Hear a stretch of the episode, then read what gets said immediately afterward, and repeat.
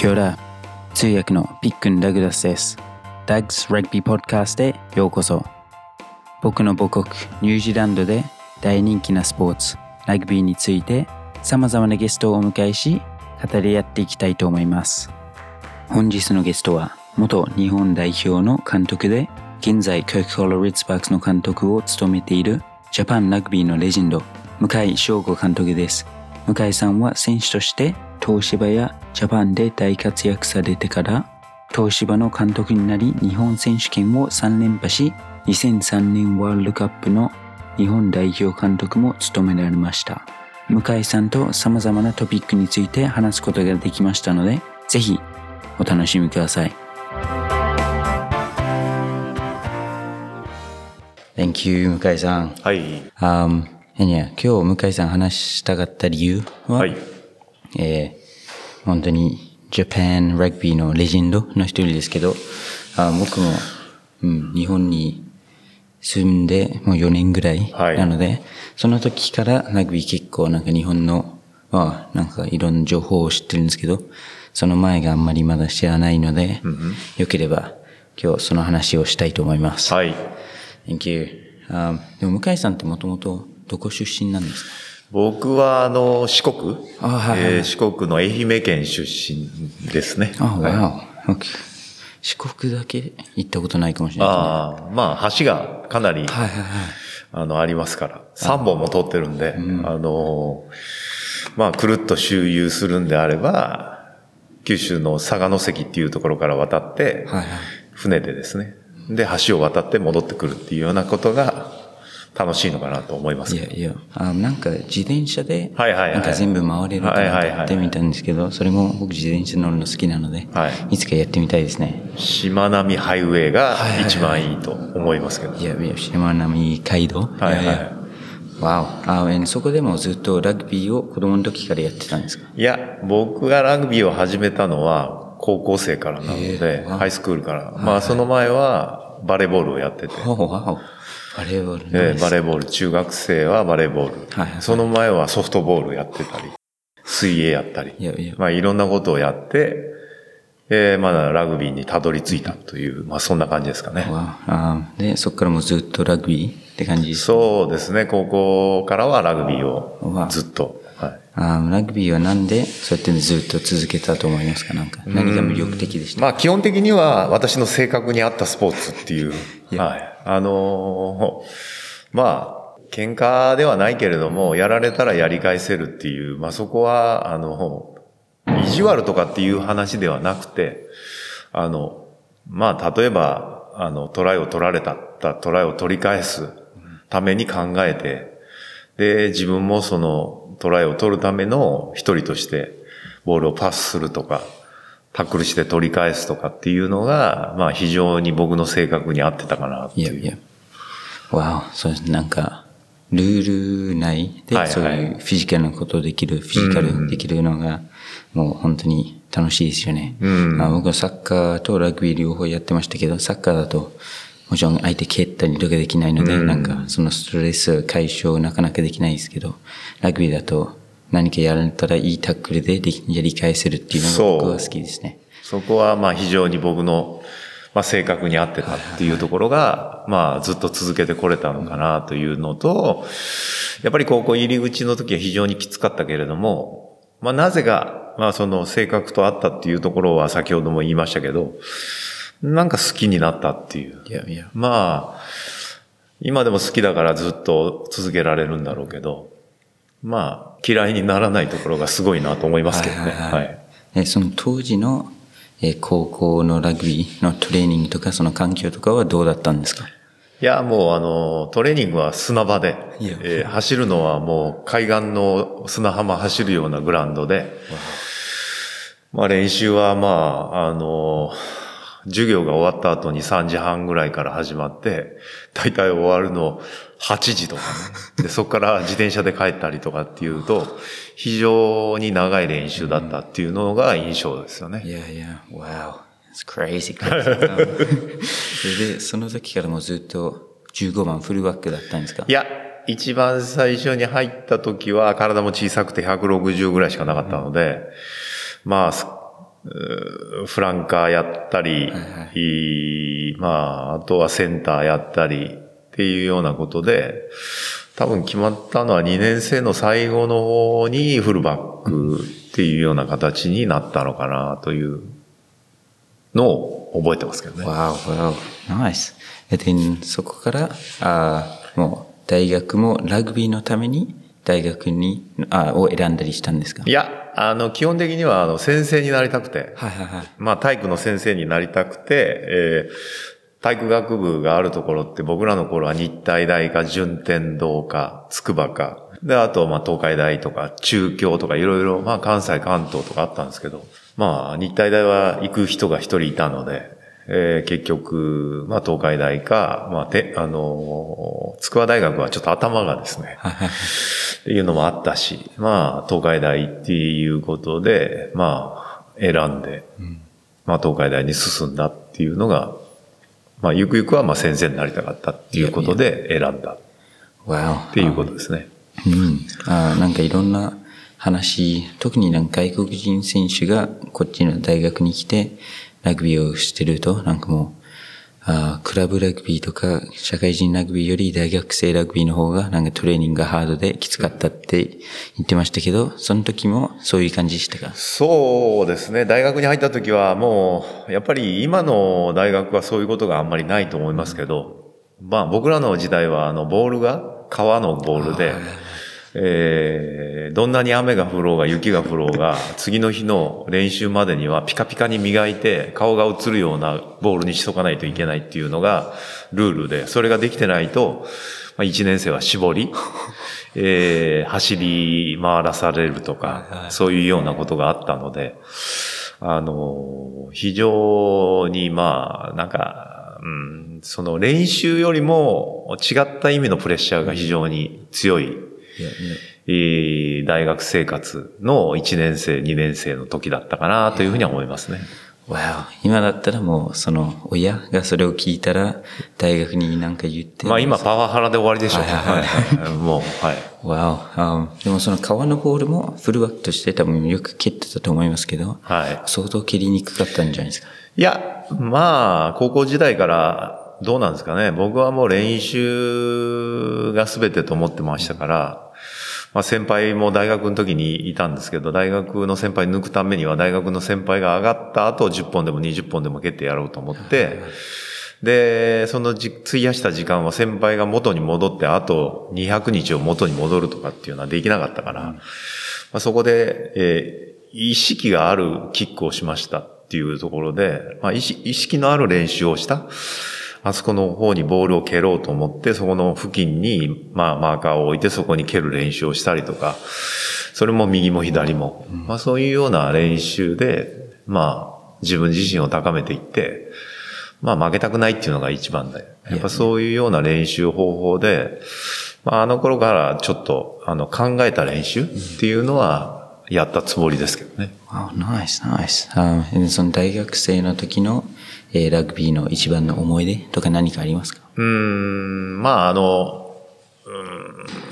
うん、一番は2年生の時かな ?2 年生、3年生、ど、どちらか忘れましたけど、その時に、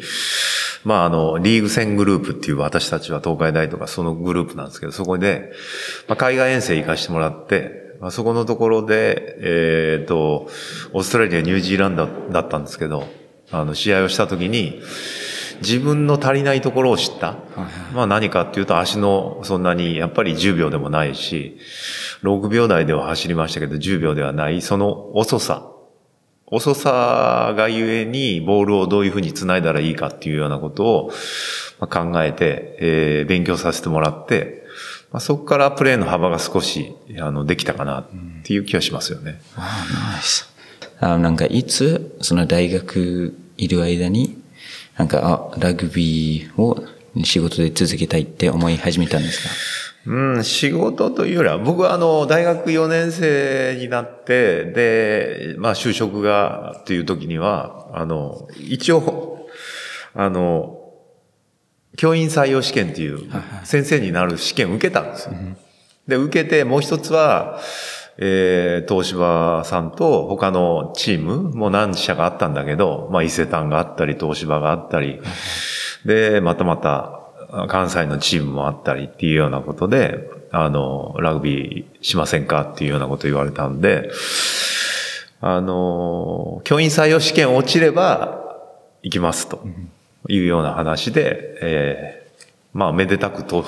教員採用試験を落ちまして、まあ、失敗から、まあ、成功にっていうところなので、ま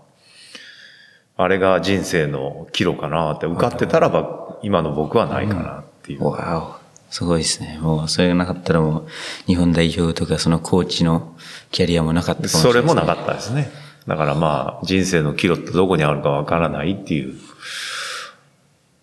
まあ、あの、その分岐点が4年生の就職、教員採用試験を受けに行った、落ちたっていうところが、まあ、スタートかな。はいはい、わお。いや、でもそこから、なんか、そういう、そこから東芝をあ選んで、そこでどうでしたか？なんかもともと先生になりたい、はい、ところから、そういきなりラグビーとか東芝のその社員として、うん、入って、そのラグビーへなんか、何ですか、集中を向けるところは、なんかすぐそういう切り替えはできましたか？まあそうですね。落ちたっていうことについてはもう受け止めてしょうがないので、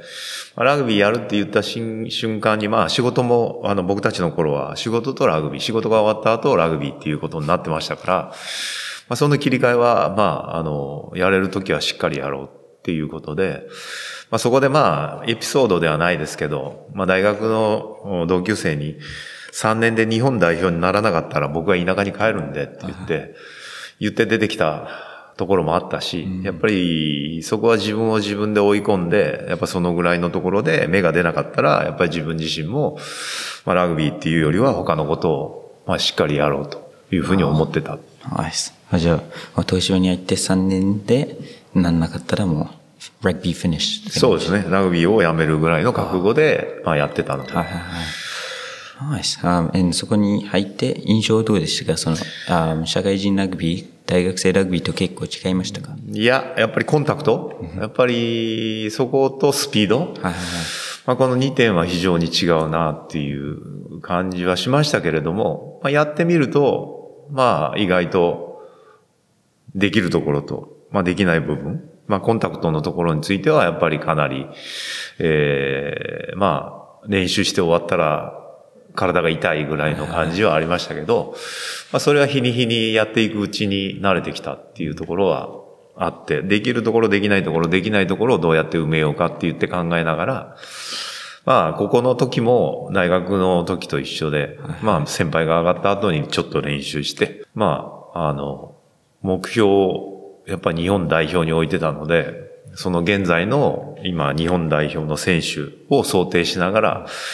どこを負けてる、どこを勝とうかっていうようなことで練習を続けてたっていうのが、まあ1年目でしたね。Wow, wow, nice.、Um, そのあ大学生の時の質問と同じですけど、えー、今のこの社会人ラグビーと、その当時の社会人ラグビーどう違いますか？その環境とかをいや、やはり、その、今、あの、年齢が高くて30歳オーバーのプレイヤーっていうのが非常に増えましたけど、はいまあこれはもうコンディショニングも含めて、あの、ピリオダイゼーションって練習もやっぱりこうきちっと分けてくれる。ようなことになってるんで、まあ長続きしてると思うんですよね。僕らはもう、あの、引退28か9でしたもん。それぐらいでやめないと、あの、体が持たない？で、なおかつ28区になったら結婚もするし、そしたら子供たち、あの、家族含めて、あの、お金もやっぱりえー、増えない。はいはい。えー、偉くなれないんで、まあそういうようなことも含めて、だいたい28級で引退して、っていうのが、まあ、通例でしたよね。いや、いや、わあ、その当時のというか、あなんかいろんなビデオをインターネットで見たことあるんですけど、はいはい、なんかもうラックとかもすごく激しかったし、もうみんなもミサイルみたいな感じが入ったり、はいはいはい、スクラムももう本当に毎回何が起きてるのかわかんないけど、うん、なんかもうパワーで勝負してるような感じでしたけど、そこももう激しさ、何ですかね、なんかそれもすごくハードだったと思いますけど、あそういうラグビー自体も結構変わりましたよね。そうですね。今は、あの、スピアタックルはい。持ち上げてとか、逆にあの、おジャンプしてるところをすくい上げるとかっていう。それはもう全然 OK で、えー、楽のところに頭突っ込んでいくのも OK で、で、どれだけ相手を潰すかっていうのが、まあ、昔のラグビーで、で、なおかつ、まあ、私たちの、私が始めた頃は、リザーブがいても、リザーブじゃなかったんですよね。はいはい。出れない。ああ、はい。14人になったら14人のまま。で、僕らの頃は、あの、寝てるプレイヤーは石と一緒だから、何やってもいいっていう頭以外なんですね。だから、試合終わってテストマッチもありましたけど、やっぱりこう、試合終わって、どこのチームとやっても、ここにこう、書き傷がある、スパイクの。わもうポン、ポンピングとか書かれてっていう、ボールのこんなとこにいたらもう吐き出されて。そういうようなことは非常にあって。まあ今のラグビーは安全を重視してますけど、僕らの頃はもうそれが OK。スピア OK、スコップ OK。で、なおかつ寝てるプレイヤーはカカカカカカって書かれて、で、早くどかないと血だらけになるっていう、まあそんなようなラグビー、世界的にもそうだったんで。まあそじゃあそれもの辺はもうだいぶ違いますい。ね。はいはい。逆に、すぐ立ち上がるモチベーションになりましたね。まあそこは早くのかないと、本当に血だらけになっちゃうんで。いや、あー because 今はもうそういうラッキングみたいな感じもできないですもんもうそうですねの足で。And そのフルバックとして空中でなんかそういうタックルされても、あの何ですか、何もな、起こんない。そうですねっていうのはもうどうでしたか、フルバックとして。いやー、あの頃はもう、だから、あの、今の人たちよりもテクニックは使いました。だから、僕はフルバックをやらせてもらった時には、まあ、ボールの軌道が、まあ、向こうの選手もハイボールとか、やっぱりキックのお軌道があって、まあ、ハイパントであれば、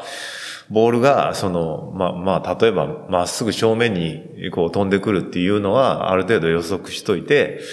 最初は、マイボールって声を出して、ずれたところにいて、最後ピュってこうずらすとか、そういうテクニックとか、あとは、あの、キックを間違いなく、その、ノーバウンドで取るっていう。それがフルバックの唯一、あの、課せられて、で、それをノーバウンドで取ることによってエリアを回復するっていうのが、まあ、主流のフルバックの、あの、仕事みたいなのはありましたんで、まあ、それに僕はもう攻撃的だったんで、ライン参加して、常にこう、アタッキングするっていうのが、まあ、得意としてた部分だから、まあ、フィールディングと、まあ、フィールディングからのキックのエリア挽回と僕は、その、まあ、ライン参加。あと、最後はもう、砦と言われたんで、タックルっていうのが、この、まあ、その3つが僕の主流な仕事で、まあ、そこは非常に、あの、得意としてた部分ですよね。Wow, nice, nice. Um, and 今だとなんかみんな、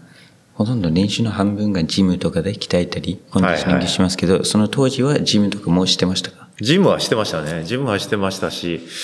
まあベンチプレスは125キロぐらいまで最後上がって、で、ドリフトはに200はいかない、100、150とか180ぐらいいったんかな ?175 とか。そんなようなところまでは、まあやってましたよね。わあわあ、ナイス。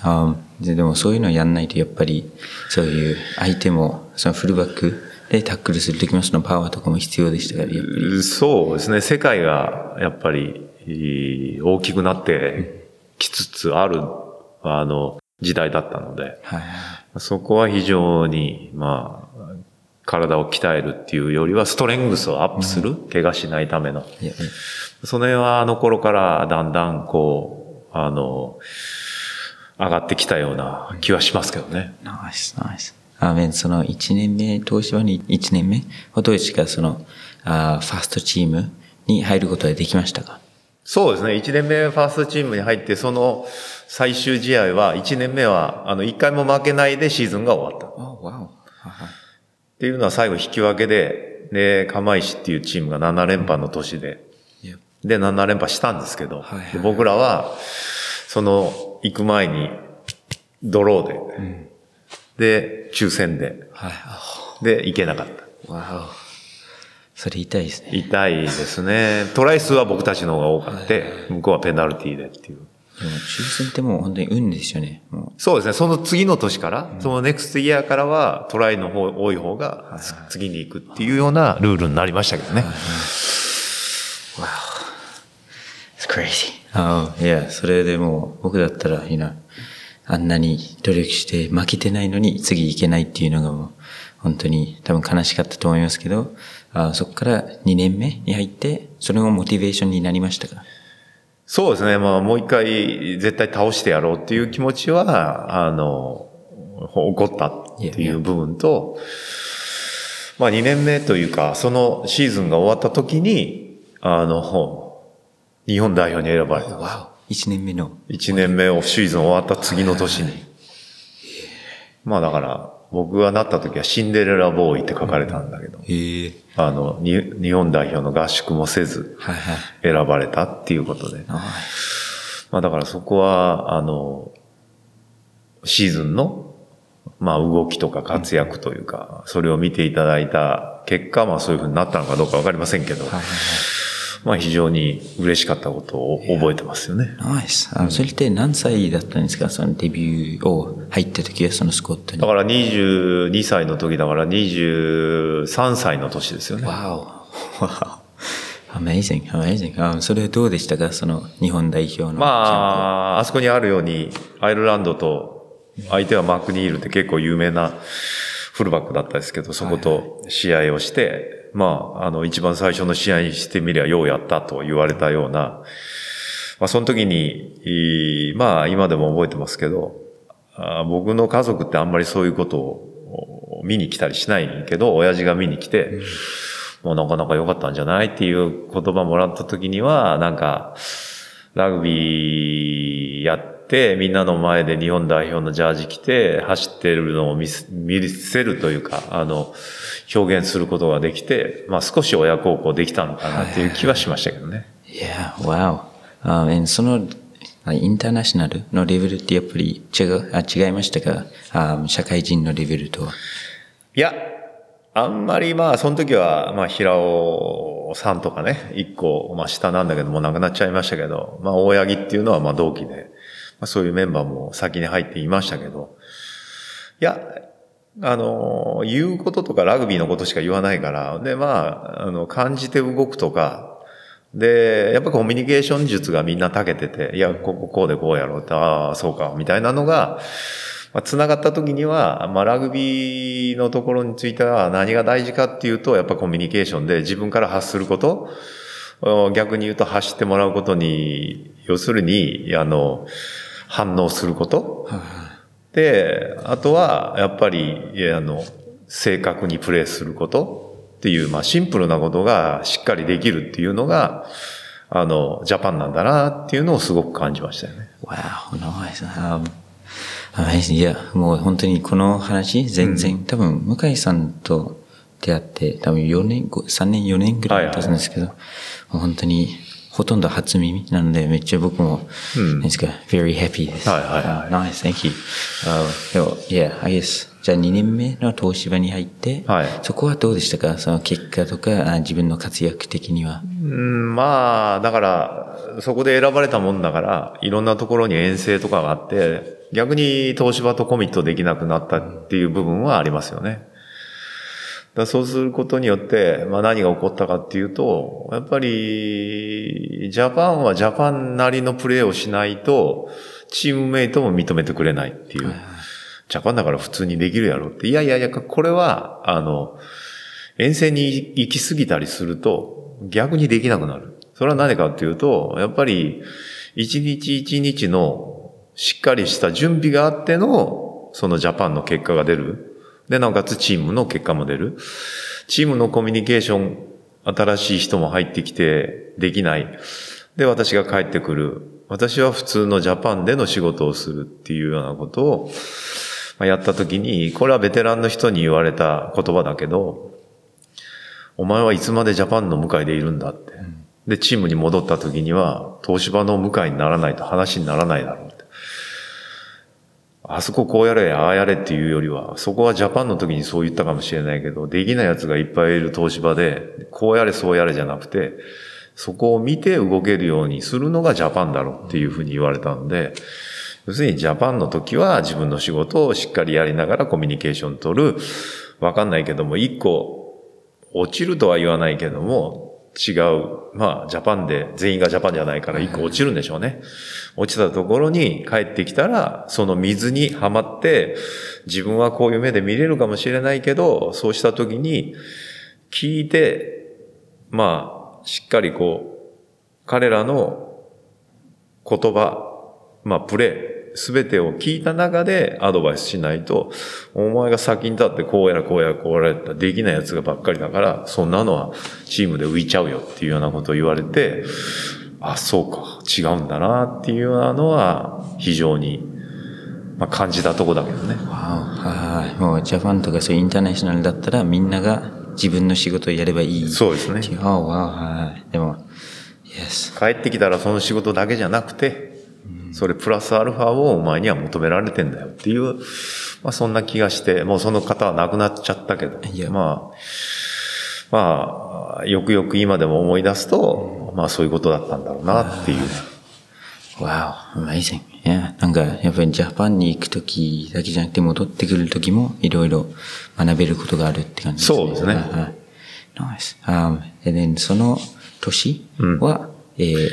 東芝の結果的にはどうだったんですか？あんまり良くなかったですね。でも、優勝して、その次、決勝までは行けたんじゃないかな。はいはい、覚えてるのは。まあそこまで行ったけど最後、まあうまくいかなかったかな。はい。いやいや。OK。Um, 東芝で選手としては何年いたんですか？いや、選手としては、えっ、ー、と、32?1?1 の終わりぐらいまでいましたけど。約10年弱。はいはい、9年と何ヶ月やりました。わあ、それは長い方ですよ。Yeah. なんか、さっきの話を聞くと、30以上行く人がほとんどいないっていう中で、すごいですね。あそれもジャパンもやりながら、両方やるっていう感じでしたよね。そうですね。まあ32の時に選ばれたわけじゃなくて、20、22、3から27ぐらいまでは選ばれてましたけど、その後は怪我もあったりとかしたので、5年かぐらいは選ばれたかなって感じです。わお。あその東芝の中でなんか、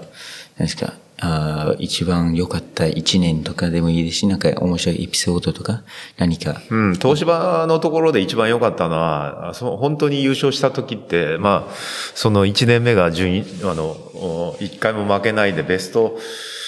えー、4ぐらいまで行ったのかな。はい、で、その次から4年、4年経った、だから、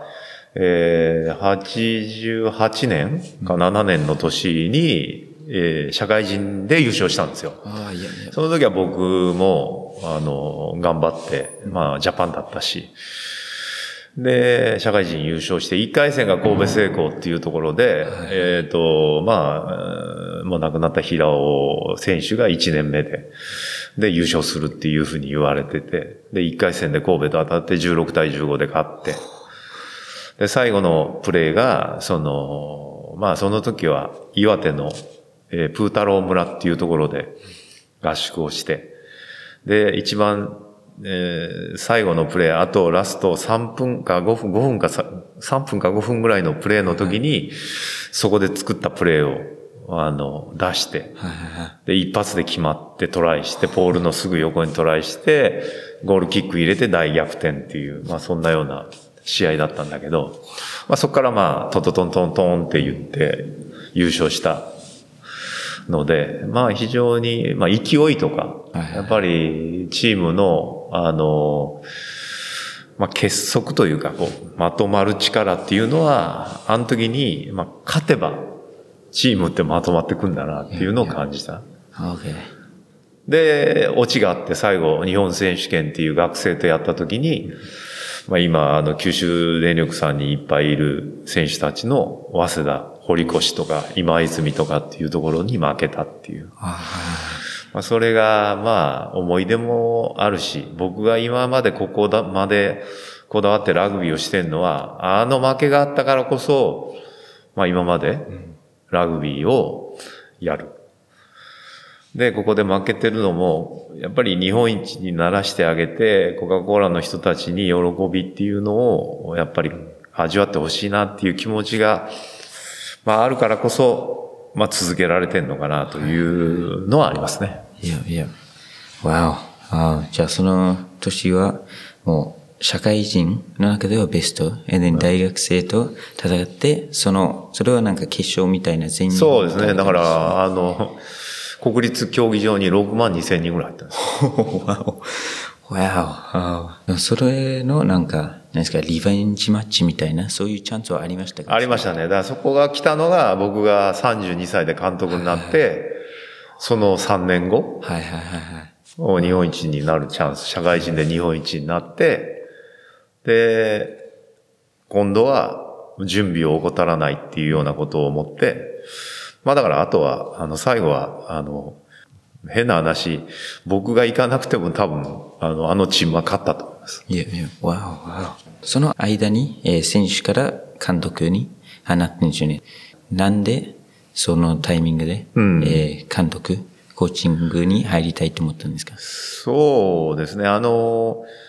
晩年というか、もう 28? か9の時に ACL を痛めて1年ぐらい、まあ半年ぐらいかな、まあ、もう膝の調子が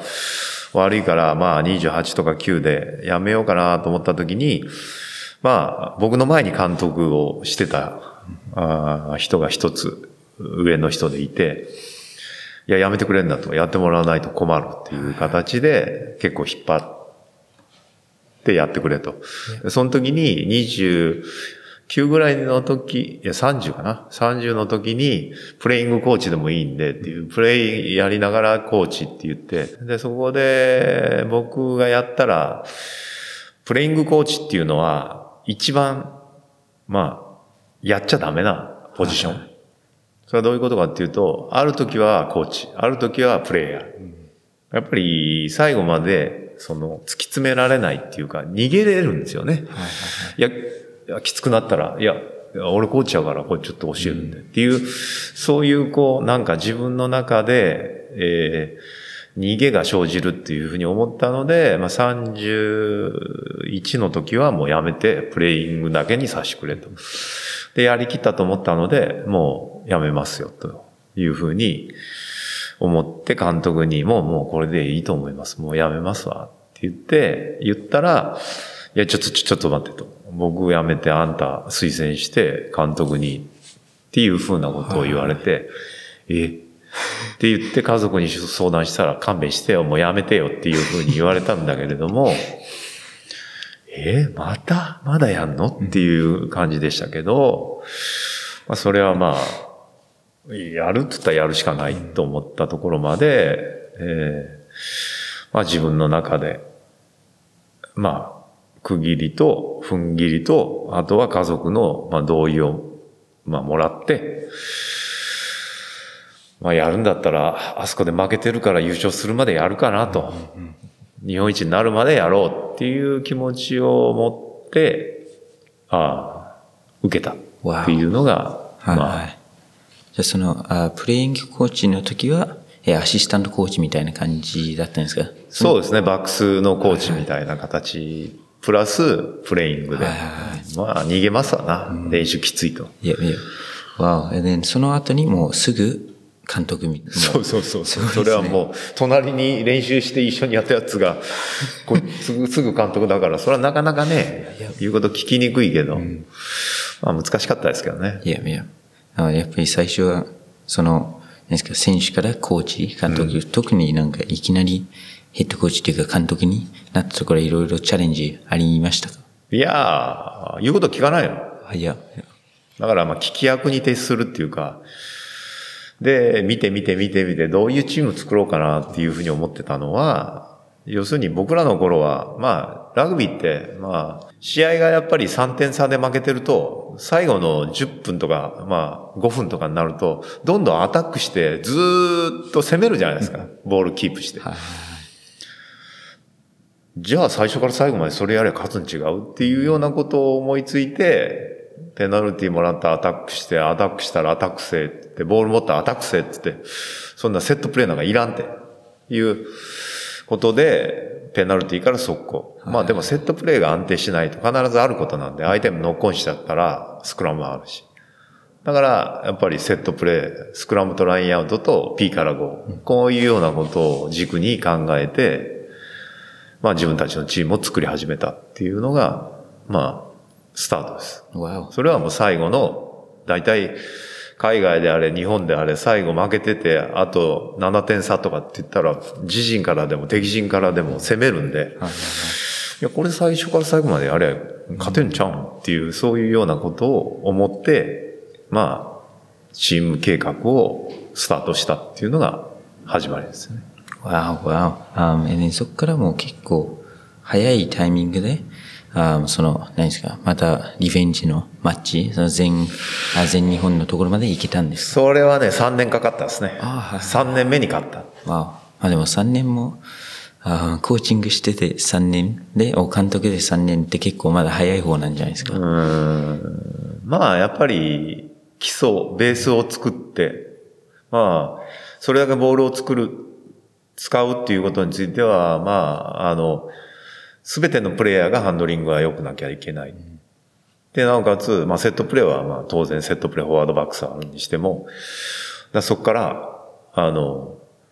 タップ5っていうところの部分は、やっぱり地面に置くパターンなり、足で蹴ってタップ5するなり、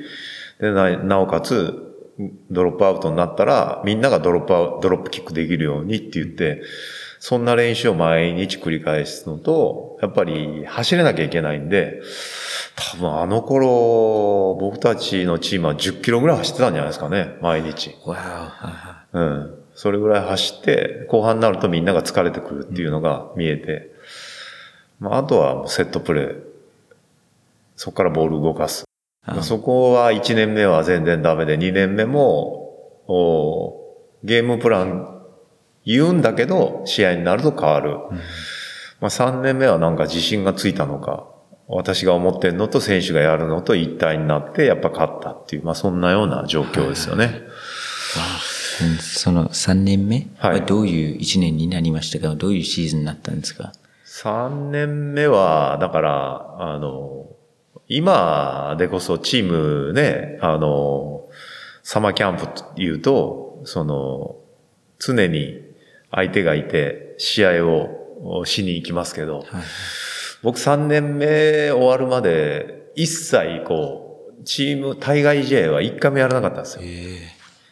もうチームのベース作りみたいなので、走って当たる、走って当たる、判断する、走って当たる、判断するっていう、その練習だけをやって、試合に臨んだら、なんか知らないけど勝てる。うん。で、やっていくごとにこう、自分らが自信つく。はいはいはいいけるんじゃない、いけるんじゃない、いけるんじゃないって言って、まあ3年目の時は大体こう、あの、監督が言う言葉とキャプテンが言う言葉は大体似てて、で、リーダー、あの、いましたけども、リーダーもキャプテンの言葉に、えーまあ、あの、しっかり耳傾けて聞いて、それをやっていこうっていう感じになってたんで、まあ、そこは、あの、そのキャプテンを選ぶのも僕は、あの、今までだと日本人が普通にっていうパターンだったのを、アンドリ・マコミックっていうその人に、あの、キャプテンを任して、まあ、バイスが日本人っていう、まあ、あの、ことを、まあ、一番最初にやった外国人キャプテンっていうのは僕が一番最初にやったことあるなと思いますけどね。Wow. Yeah, because Andrew McCormick も僕も多分4年前かなんかに会って、はい。日本語ももうすごく上手だったんですけど、いや、そんなに、あなんか、ずっと日本でそうやってプレイしてたっていうのは僕は分かんなかったので、はいはナイス。Um, and そこの1年で社会人ラグビーは優勝して、次、その大学ラグビー、大学あ生徒の対戦の時に、えーそのあ選手の時とはどう違ったんですか？そのあのー選手の時は、僕と、そのもう一人の日本代表の選手しか国立っていうのを知らなかったんですよね。はいはいはい。で、その時に、えっ、と、僕ら国立競技場に行って試合をするのに、やっぱり試合前って自分がこう、試合に入る、こう、準備っていうのがあるんだけど、大向井グラウンドどうやって出く出ていくの？ロッカールームどこ？あと練習会場どこ？って言って聞かれて、そそれは私がすることじゃないけど、ここです、そこです、ここですって言って、試合して負けた。まあ、それだけではないと思いますけどね。だけど、もう、その、お記憶があったので、前日に国立競技場に行って、明日のロッカールームここです。で、練習会場ここです。で、終わったら出ていくのここです。って言って、動線もすべて、まあ初めての人もいましたんで、で明日ここでグラウンドで試合するんで、あのーまあ、いつもの通り普通にやって、まあ今まで史上ないぐらい点取ってくださいって言って、で、まあ、またミーティング今のようにして、で、みんなが、おし、わかった、頑張ります、みたいな。じゃあ行きますって言って、まあ、あの、僕がやれることは全てやったっていう、まあ準備だったので、まあ、僕がいなくても多分大丈夫だろうなっていう、まあそれぐらいのところまで来てたチームだったっていう。まあそれが3年目のラストゲームの時ですね。はいはいはい。じゃあ、その前も、何ですか、いろんな強い、多分、社会人チーム、はいはいも勝ってて、でも勝ち方もみんなスキルは持ってるけど、はいやっぱりそういう時にメンタルとかそういうちっちゃいところ、ロッカーがどこなのかわかんないとかで、準備も全然変わってきますもんね。そうですね。だからやっぱり、僕の経験を、まあここにも伝えてるけど、みんな簡単に、こういう準備して、準備して、準備して、準備しきるんだよって言ってるけれども、まだまだやっぱり選手の中では準備っていうのがどういう準備なのかっていうのが分かってない？えー、大体風が吹いてるか雨が降るかって言ったら、フルバックだと、やっぱりちょっと前目に、じゃないと雨の時はボールがあんまり飛ばないから滑るからとか、風吹いてるどっちが右左、ボールが落ちるところがこうだとか。で、やっぱりそういうようなことで、そのグラウンド状態は、あの、国立は平らだから、ボールが滑るだろうと。落ちてから。で、秩父宮だと角間箱型だから転がったら最後のところまで追わないと転がるよなとか。そういうようなのも含めて、やっぱり僕は試合前にはシミュレーションをかなりして、で、当日はグラウンドぐるっと一周して、風がこんなのかという。じゃあこういうふうにして、えーある程度フィールディング前目でいいなとか。いやいや。っていうようなことをイメージするようなことは前日、当日と、マッチングした時は大体勝つみたいなね。プレイヤーの時は。でもそんなことがなんか今の人たちは、まあ、いつものようにっていつものようにやりゃって。いつものようにって同じ日は一回もないから。はいはいはいはいだからそこがなんか準備が足りないのかなという気はしますけどね。そういうのも伝えてるつもりだけど、まあ伝わってないんだったら僕のやっぱりまだ言葉が足りないのかもしれないけども。まあ、そういう準備をすることによって、まあ余地ができて、で、いい結果につながる方向に向きやすいんかなというのは僕は思ってますね。はいはい。Wow, amazing, amazing. Nice. Um, and then そこでいい試合、あその試合的には良かったですかそのまあ試合的にはもう前半で決まったっていう、前半で40点か50点ぐらい取ったので、もうそこはも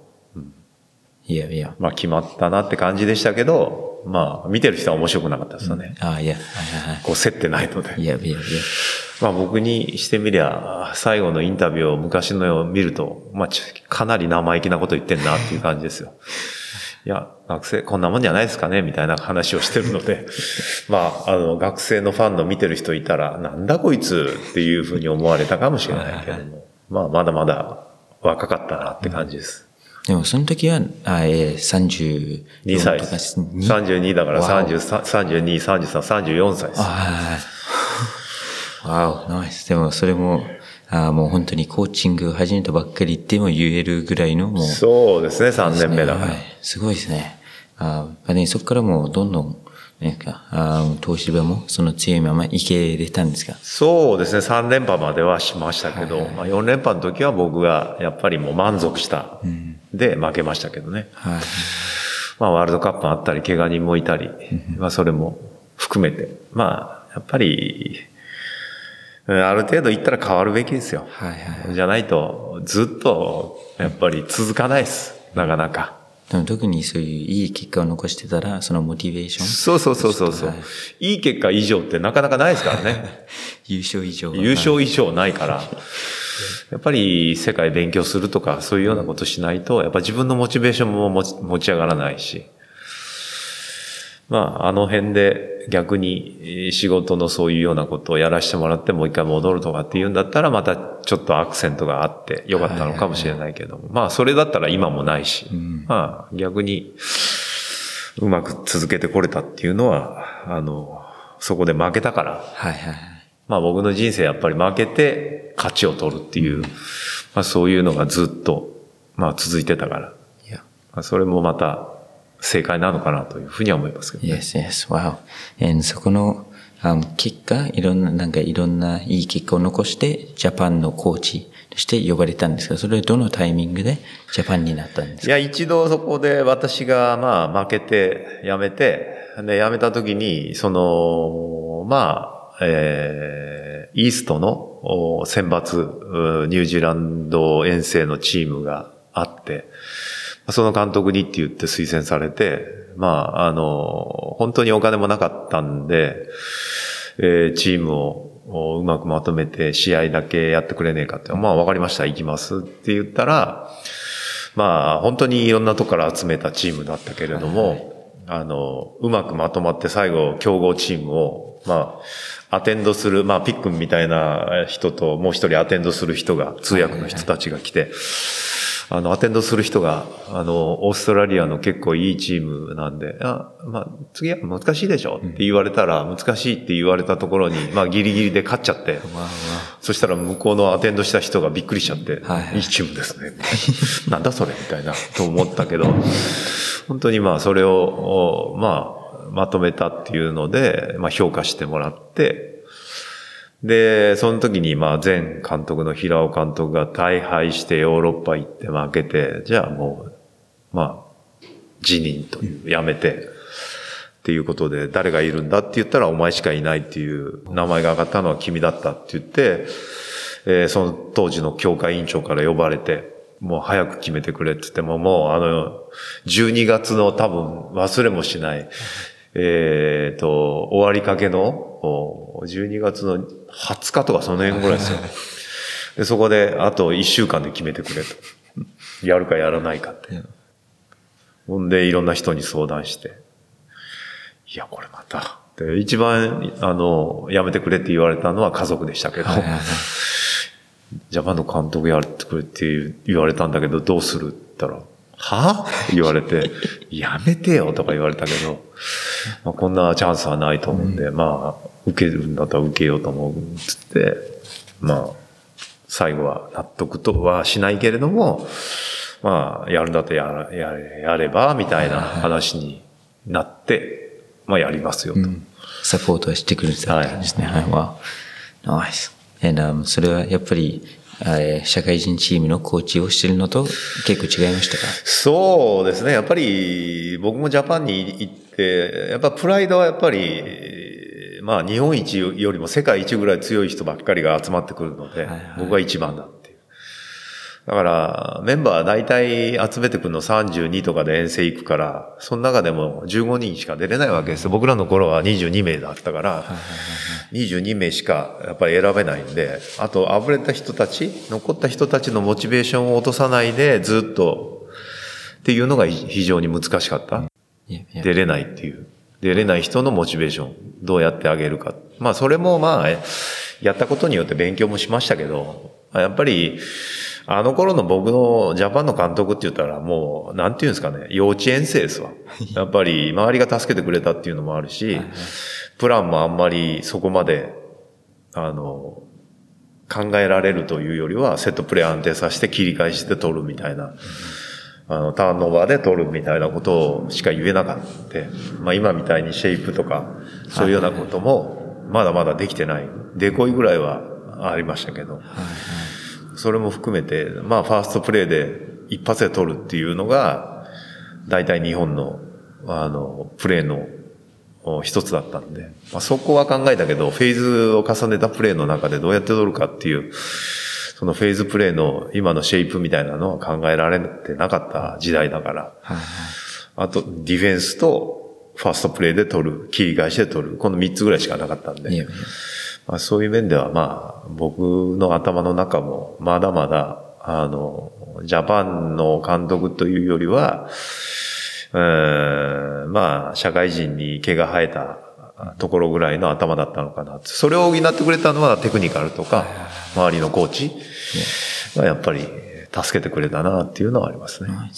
その、えー、ジャパンのコーチになったのは何年だったんですか？えっ、ー、と、2003年のワールドカップなんで、だから2000年ですかね。はい、いや、いや。あそこからもうずっと、えー、ワールドカップへの準備を入ってきてからもずっとするっていう感じで、お金がないからできませんよっていうことは結構言われましたけどね。いやいや。お金ないのに強くしてっていう、まあそういうようなことを、まあジャパンこういうようなことしたいですって、シミュレーションでこういうふうに行きたいですって言っても、そこはな、金ねえからな、みたいなのは結構ありましたね。いやいや、じゃあそのお金があんまりない中で、どういうふうに、その準備をしたんですか、そのワールドカップのためいや、あの、さっきの、あの、僕が負けたところを話しましたけど、あの、早稲田に。はい、で、準備ができて、あの、監督になって勝ったっていうところがあったので、まあそこはもう僕も一つだけ譲れない、監督になってあの譲れないところがあったのは、ワールドカップの前の年に、シミュレーションで、そこの試合会場でゲームを組んでくれと。で、間もそういうような形で組んでもらえますかと。それをやることによって、あ、ここでやった、こういう感じ、じゃあこれでってきついわかる、できるっていうふうになってくると思うんで、その辺は、そういうふうにやらしてくれねえかというようなことを、まあ言った覚えがあって、そこで、そこだけはなんか、やらしてもらった覚えがあるので、はいはい、まあ、あの辺はまあ間違ってなかったかなというふうには思います。うんうん、まあだけど試合はまあ全敗でしたけど、やっぱり移動してゲーム中3日とか、やっぱそれはね、体が動かなかったなって感じがしますね。いや、あの時も毎回どの国でも本当に何さトップクラスワールドクラスそうですね。なのでもうイージーな試合がない状況ですもんね。そうスコットランド、フランスフィジー、でアメリカだったので、もう最初のところでバンバンバンバンって叩かれて、結構きつくて最後のアメリカは移動してなんか2日3日でゲームだったんで、はいはいアメリカ一番最初だったら勝ったなって感じはしますけどね。まあでもそこはもう言ってもしょうがないから。はいはい。はい、そのあ、プールのあれの運とかもそうですね。そういうのもいろいろありますよね。はい、いや、sure. で、そこから、えー、コカ・コーラにそうですね。まあ2003年終わって、次の年、はいはい、2004年。まあ、これも行くかどうかっていうのはね、もうとりあえず、君のポジションをなんとかしなきゃいけないって言って、うん、その、まあ東芝の結構上の方たちからも言われたので、はいはい、ありがとうございますみたいなところまで行ってたので、まさかこんなところ、こんなところっていうか九州のこちらに来るとは思っても見なかったですけどね。Well, yeah, because 僕もなんか、あ時々向井さんも僕と一緒になんか食事行ってくれたりしますし、はい、なんかここ回るともう何でも、あ、この店はこういうところが有名とかなんかいろいろ知ってるので、なんか僕はもう、てっきり九州が実家とかだと思ってるぐらいなんかすごく詳しかったんですけど、うん、でも、そのワールドカップの後にここに来て、九州に来たって感じですけど、その前はそうそうそう、その前は、僕はあの、その日本代表になったら3連覇したりとかしたりして、九州の支社とかいろんなところにあるんですよ。そこで講演しに来たりして、そこに行くと、あの、その代わりに僕はお金もらえなかったから、食事が、あの、あの、まあ、ご褒美みたいな形で、みんな一番いいとこ連れてってくれるから、それで知ってるっていう話です。熊本行ったって、あの、鹿児島行っても、あの、福岡来ても、大分行っても、みんな、その、そこで、あの、有名なところばっかり連れてってくれるんで、代わりにって言って。で、それで知ってるっていう。いや、僕も本当に、あこのインタビューを始めるときに、あ、そういえば、なんか、どこに行っても向井さんがなんか知り合いたり、なんか、場所もすごく詳しいので、どこが実家なのかわかんないって、ファッと思って、あいや、なんか、やっぱりどこ行っても、何ですかね、いろいろ教えてくれるので、僕もすごくありがたいです。いやいやいやいや。あいやあえ、その、九州コカ・コーラに来るとき、やっぱりどういう感じでそのチャンスが来たんですか？チャンスはもう、あのね、ここに来てね、19年、17年、8年、えーはいはいですけど、あの、もう亡くなった？久保会長と、が、まあ一番最初に、あの、まあ、ちょっと会ってくれませんかって言ったのがいつだっけな？2000、2002年、2年ぐらいかな？1回だけちょっと会ってくれませんか？はい。って言って、何でしょうって言ったら、あの、今こういうようなことで悩んでまして、あの、監督探してるんですよって言ったら、あ、そうですかって。あの、あどんな人がいいと思いますか？って言われるから、いや、どんな人？だって、やっぱりまあチームに芯を作って、まあしっかり強化して、で、やっぱり強いチームには、まあいろんなところでも書いてますけど、強いチームなりの文化がありますと。まあそれを作れる人じゃないとダメなんじゃないですかね、みたいな話をして別れた。っていうのが、あの、スタートで。はいはいそれで2003年ワールドカップ終わるまでは何にも合わなくて。で、終わって、そしたらまた電話がかかってきて、いや、ぜひ、あの、うちに来てほしいんですけどって言った時に、あれどっからなまだ、2003年、4年、3年の終わって、あれが10月だから、もう、暮れの終わり頃、4年の1月とかだったかな。それぐらいの時に、えー来られて、あるところで会ったら、そうですね、今日はちょっとこう、お願いに行きまして、つって、こういう話なんですよ、って、ぜひって言われて、ぜひって言われたら、座布団スッて引いて、すいませんお願いしますって頭下げられた時に、え俺みたいな人にこんな年配の人が、理工でも結構偉くなられた方が、そんなことをしてくれちゃって、みたいな。っていうのがあって、まあちょっと今はその即答はできませんっていう話で、えー、まあ基本的に僕はやっぱり、うんどうなんですかね。まあ感情を揺さぶられる人には弱いっていうのはあるから、まあ、最終的に決めたのはその、そういう思い、はいはいい。い本気なんだなっていう、そういう気持ちが伝わって、まあどうせ行くんだったら、やったろうっていう気持ちで、なんでそんなとこ行ったのよっていうことも言われましたけどね、最初は。まあでもそこは、あの、まあ決めたのは自分だし、まあ家族だし、やっぱりそういうことで決めたら決めたなりのことをしっかりやって、やりきろうかなというふうに思って、まあ42歳の時に来たのかなと。Yeah, yeah. Wow. And, um, 今まで結構あれです家族、um, と相談してなんかいろいろ決めてましたけど、はい um, ここ家族は最初から賛成でしたか？いやー、それまたやるのですよ、また。あのー日本代表の時もそうだし、はいはい。で、まあ、九州もそうだし、え？また？っていう感じではありましたけど、最終的にはもう、あの、決めるのはあなたで、はい決めたら私たちはついていくしかないっていう、まあ、そんなことは言ってもらいましたけどね。いい家族ですね。はい。Nice. Um, and やっぱり向井さんが、えーコーラのその歴史で、えートップ、おまあ、トップリーグで一番高い順位までなんかチームを持っていきましたよね。それで、あー7位でしたっけ ?8 位。そうですね。あーでもそこまでの道のりというか、あーどうでしたかなんか最初にコカ・コーラに入ってきて、あーどういう印象でしたか？いや、だから一番最初に入ってきて、このグラウンド、今でこそこういうふうに綺麗になってますけど、ここに入った時は失敗したと思ったんです。これはもう毎回いろんなところでも話してるのは失敗したって。で、どういうことかっていうと、あそこのテラスからグラウンド見ると、ゴミいっぱい。で、ふなんか、あの、まだあの頃は練習着も同じじゃなかったので、そういう T シャツとかが置きっぱなし？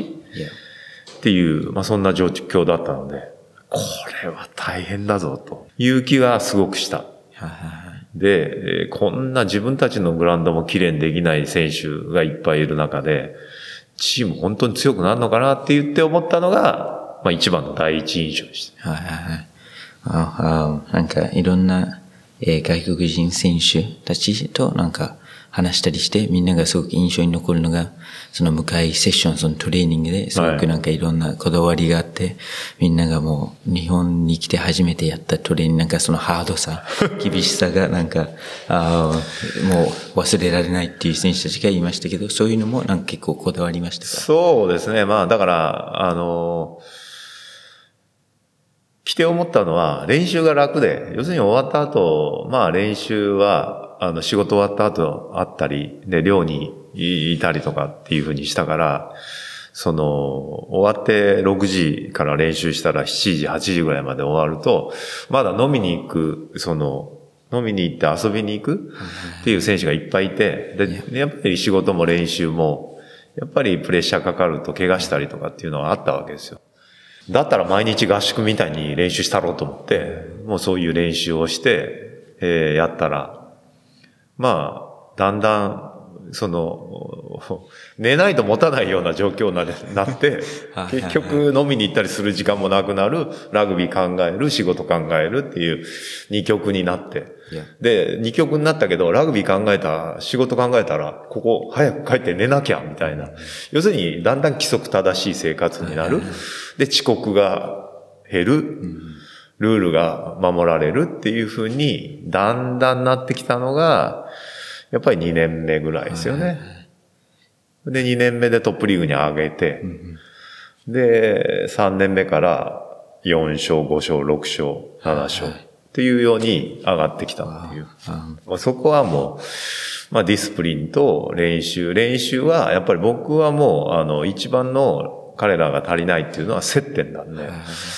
コンタクトシチュエーション、今でも足りないと思ってますけど、やっぱりそこを嫌がるチームは弱い。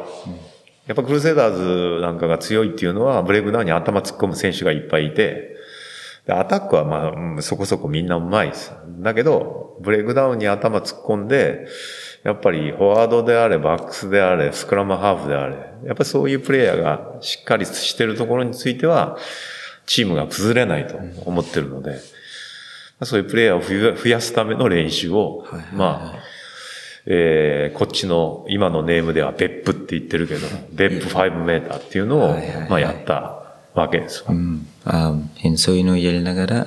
えー、なんかその、オフフィールドの規律も、そういうゴミとか、なんか自分のウェアをちゃんと片付けるとか、そういうのを両方上げて、規律をあみんなが守るようになったっていう感じですかね。そうですね。やっぱりそこは、やっぱり、自分のものだから、こだわりは僕はジャージっていうのは、今の選手だったら釣っておいて、はい、着ていけよっていうふうに、試合の時はやっていけばいいんだろうと思うんだけど、まあ最終的に、まあテストマッチをやったりとかした時に、信用できるのは仲間とジャージとスパイクとマウスピースとぐらいしかないので、ジャージはやっぱりこれでみんな繋がって戦う。っていう意味で怪我しないようにっていう思い込めて渡してますけど、やっぱり、まあ、そういうのがこっちの思いと選手の思いと練習やってきたっていう自信と、やっぱりまあミックスしないと勝負なんて勝たない。まあ、そういうところが一番、まあ大事かなと。うん、それがやっぱり思えなくなった時には僕もやっぱりラグビーはやめて観戦する立場にはまると思いますけど、まだまだそういう気持ちがあるうちは、まあそういうことを高められる、ポジションでいられるのかなというふうには思いますけどね。そうですね。Um, and then, yeah, そこから、その、さっき、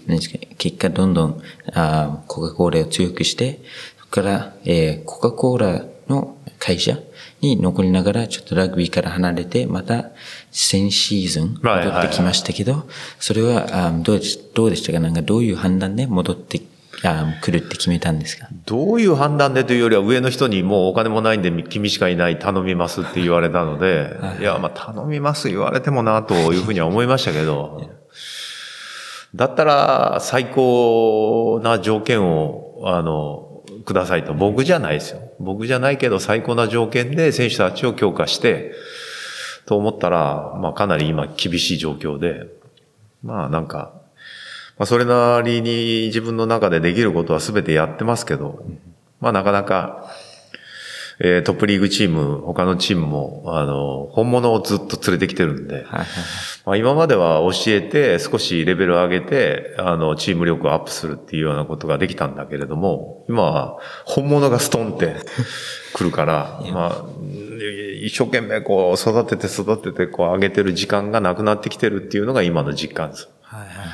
戦える人数が本当にもうお限られてきてるっていうのが今の現状なので、多分トップチームはそこをもうすぐ外国人も含めて入れ替えるっていう形なんだろうなっていう気はします。Yeah, yeah. Wow. Um, and sorry, あんまり、向井さんも忙しいので、あまり時間は取りたくないですけど、あいろんな、えーインスタグラム、はいソーシャルメディアから僕も、えー質問ある方はぜひって言っていっぱい来たので、それも何個か、あきでも、コカ・コーラの話もちょっと何個かあったので、あんまり僕が詳しくここで聞かなかったんですけど、はいはい。えーよければ何個か聞いていいですか？はい、いいですよ、どうぞ。Thank you. Um, えーお最初のは、えー選手としての一番の思い出は何ですか、い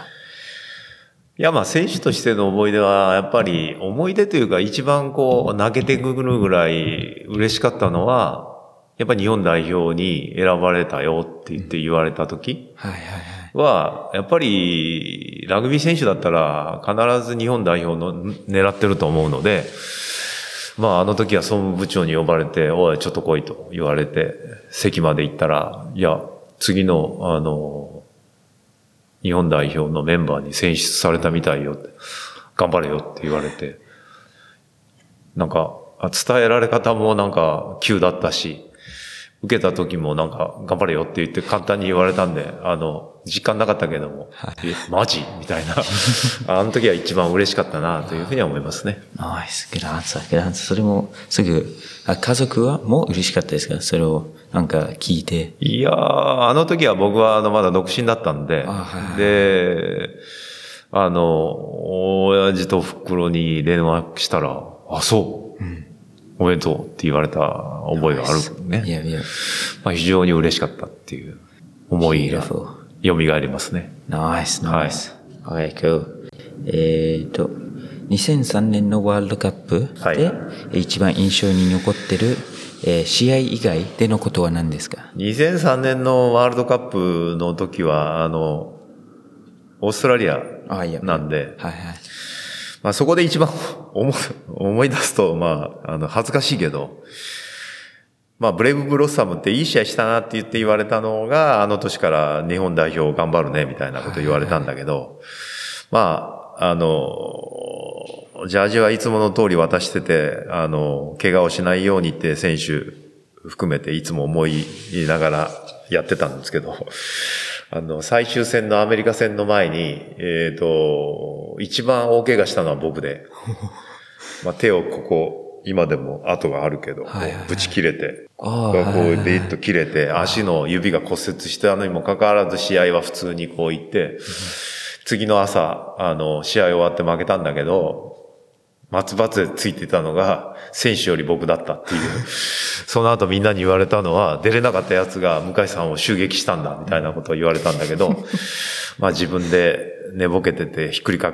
こけて、はいはい。で、怪我した中で、あの、試合に向かっていったっていうのが、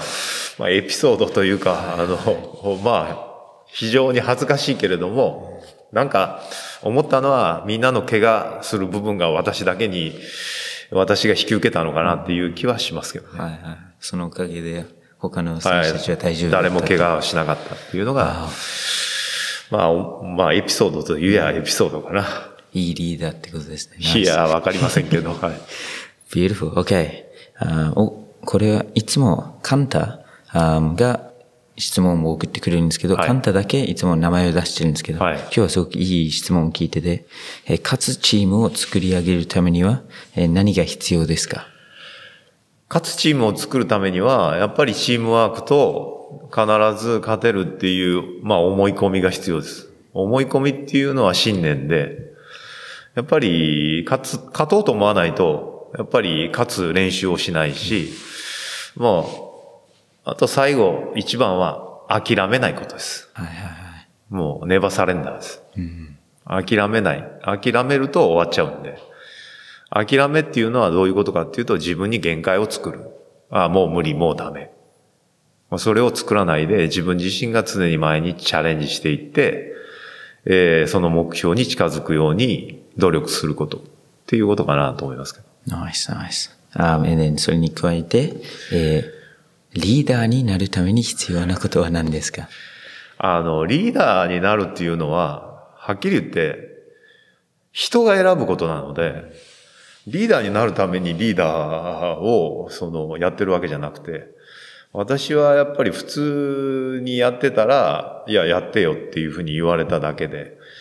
リーダーになるような練習なんてそんな必要ないし、リーダーになるためには何よって言ったら、やっぱり、リーダーってこう、僕が思ってるのは、まあ祭りで言うと、お祭りで言うと、みこしですよ。みこしっていうのは担いでもらわないと動かないので、やっぱりそういうようなあ人をお増やす。だからコミュニケーション能力も大事だし、やっぱりあの人だったらって言って信用されるのも必要だし、リーダーになるためには、あの、どうしたらいいんですかじゃなくて、リーダーは、まあみんなが作る。で、みんながやっぱり選んだから、ああ、じゃあ、やります。やりますっていうのも、まあまとめ役だであったり、その一つの方向に、そのチームを持っていけるっていうのがリーダーだと僕は思ってるんで、あの、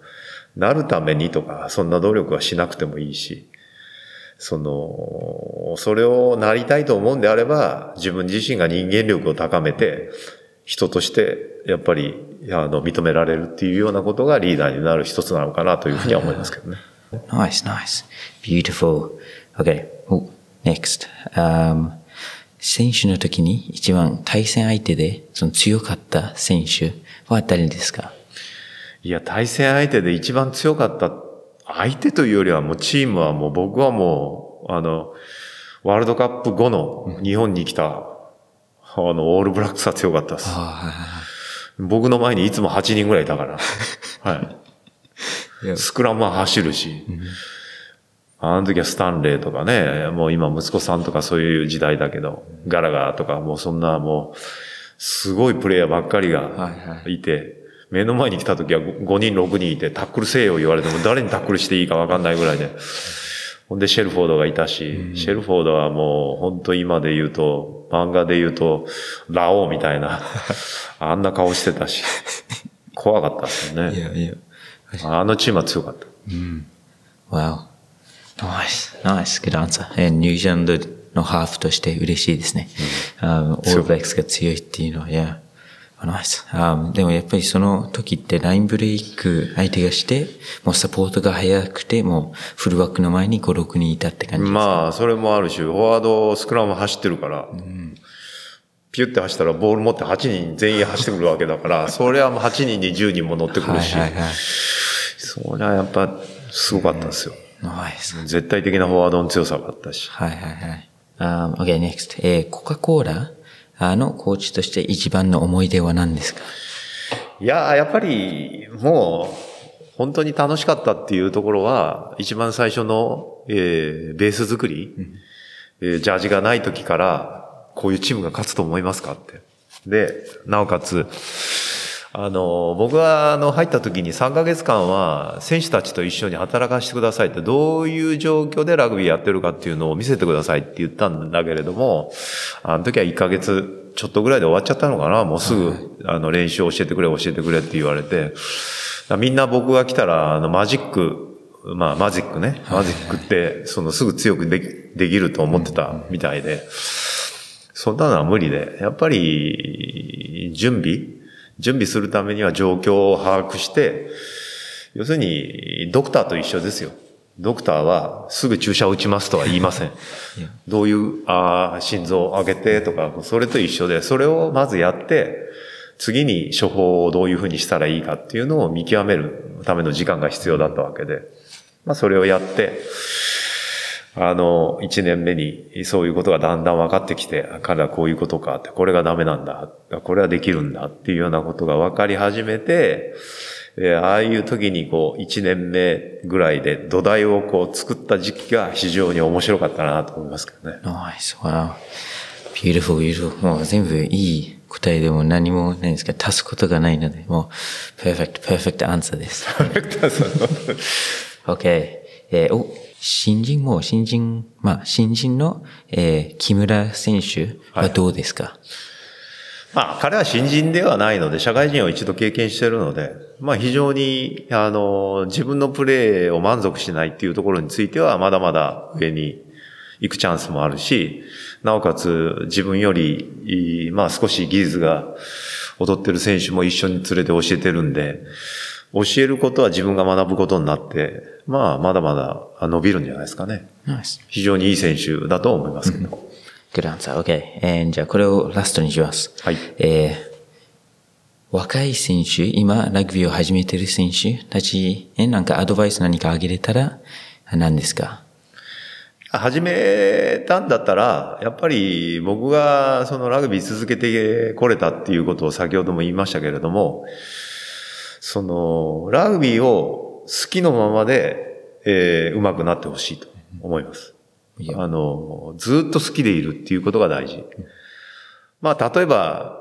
彼女ができて、好きな時っていうのは、何を知りたい、これを知りたい、あれを知りたいって。で、別れる時は嫌いになる。嫌いになるんじゃなくて、興味がなくなるわけですよ。興味がなくなった時っていうのは嫌いとすごく似てて。やっぱり興味がなくなるっていうことは好きじゃなくなるっていうことなので、やっぱり好きでい続けるっていうのは常にラグビーに興味を湧き続ける。それは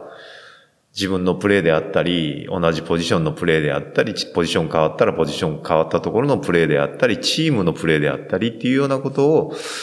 思い続けると、もしかしたら100歳までラグビーできるかもしれませんよね。Wow. Nice. Thank you. ありがとうございます。めっちゃいい終わり方でしたね。But 本当にこんな長い間また一緒に話してくれてありがとうございます。いえいえ、どうもどうも。Thank you. じゃあ、あー来週頑張りましょう。はい、来週また必ず勝ってもう一回強いチームとやりたいと思います。Yes. Thank you. いえ、ありがとうございました。Thank you. 今回のエピソードも聞いてくれてありがとうございます。コメントやメッセージをお待ちしています。購読ボタンを押していただくと自動更新されますので、ぜひラグビーファンの方にシェアしてください。一緒にラグビーを盛り上げていきましょう。Thanks for listening to my podcast. Have a good one.